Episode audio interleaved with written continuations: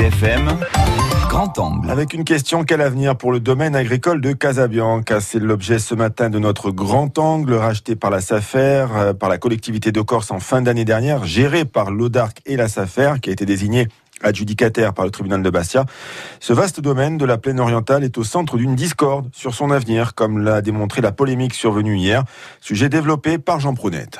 Il a suffi de quelques machines et de quelques ouvriers venus s'occuper de vignes délaissées pour que l'on reparle du domaine de Casabianca. Un domaine important, 470 hectares dont 150 de vignes, en faillite d'exploitation avant son rachat par la collectivité de Corse. Depuis, plus rien, aucune décision, aucune attribution, jusqu'à ce retour en culture forcé de quelques hectares de vignes. Et en réaction, cette riposte menée par une quarantaine d'agriculteurs, dont Fabien Lindor est le porte-parole. Il y a des procédures à, faire. La CDC a acquis ce terrain pour euh, justement qu'il n'y ait pas ces dérives-là. Il y a plein de jeunes qui n'ont pas de, terrain pour pouvoir euh, travailler. Et vous avez des, exploitants qui ont déjà euh, pas, mal d'hectares un peu de partout dans la Corse, qui rentrent et qui s'approprient des terrains sans, sans autorisation. Donc nous, on, s'est dit, il faut qu'ils partent. Ils n'ont rien à faire là. Celui qui est montré du doigt est un homme qui connaît ses terres et son métier. Éric Paul, vigneron en Côte-Orientale et en Concador, également président du CIV Corse, le comité interprofessionnel des vins. Aucune intention de s'approprier quoi que ce soit, dit-il, mais un geste symbolique pour faire bouger les choses. Je ne peux pas me l'approprier parce qu'il y, a un droit à produire là-dessus. Il un casier viticole informatisé, il appartient à la SAFER.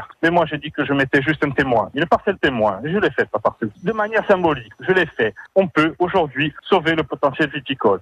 Surtout si on a 700 000 euros, si on a 700 000 euros dans le portefeuille pour intervenir. Apparemment, ni l'audace ni la SAFER n'ont la volonté d'intervenir. Ils veulent juste mettre le terrain à nu, tout arracher, et après, on verra. Un peu comme ses accusateurs, finalement, Eric Paul, il demande lui aussi qu'on remette ses terres à de jeunes agriculteurs, vignerons comme éleveurs. Mais alors, que fait la SAFER La décision de cet organisme d'aménagement foncier et la réponse de son président, Christian Orsucci, sont tombées hier. Il y a un appel à projet qui va être lancé pour voir quels sont les prétendants et pour voir combien il y a de personnes prêtes à venir euh, s'engager euh, professionnellement dans ce domaine. Et donc, euh, en attendant, il y a la question qui reste en suspens. Doit-on continuer à travailler des lignes qui ne sont plus rentables ou doit-on donner la chance à des jeunes qui redémarreraient sur du végétal neuf et donc qui auraient une chance supplémentaire de s'en sortir? Je pense que les viticulteurs qui sont vraiment intéressés pour avoir du terrain doivent candidater à l'appel à projet. Et puis ensuite, nous nous positionnerons en fonction des différents projets que nous aurons en face de nous. La priorité est bien l'installation des jeunes et la reprise par des jeunes. Cet appel à projet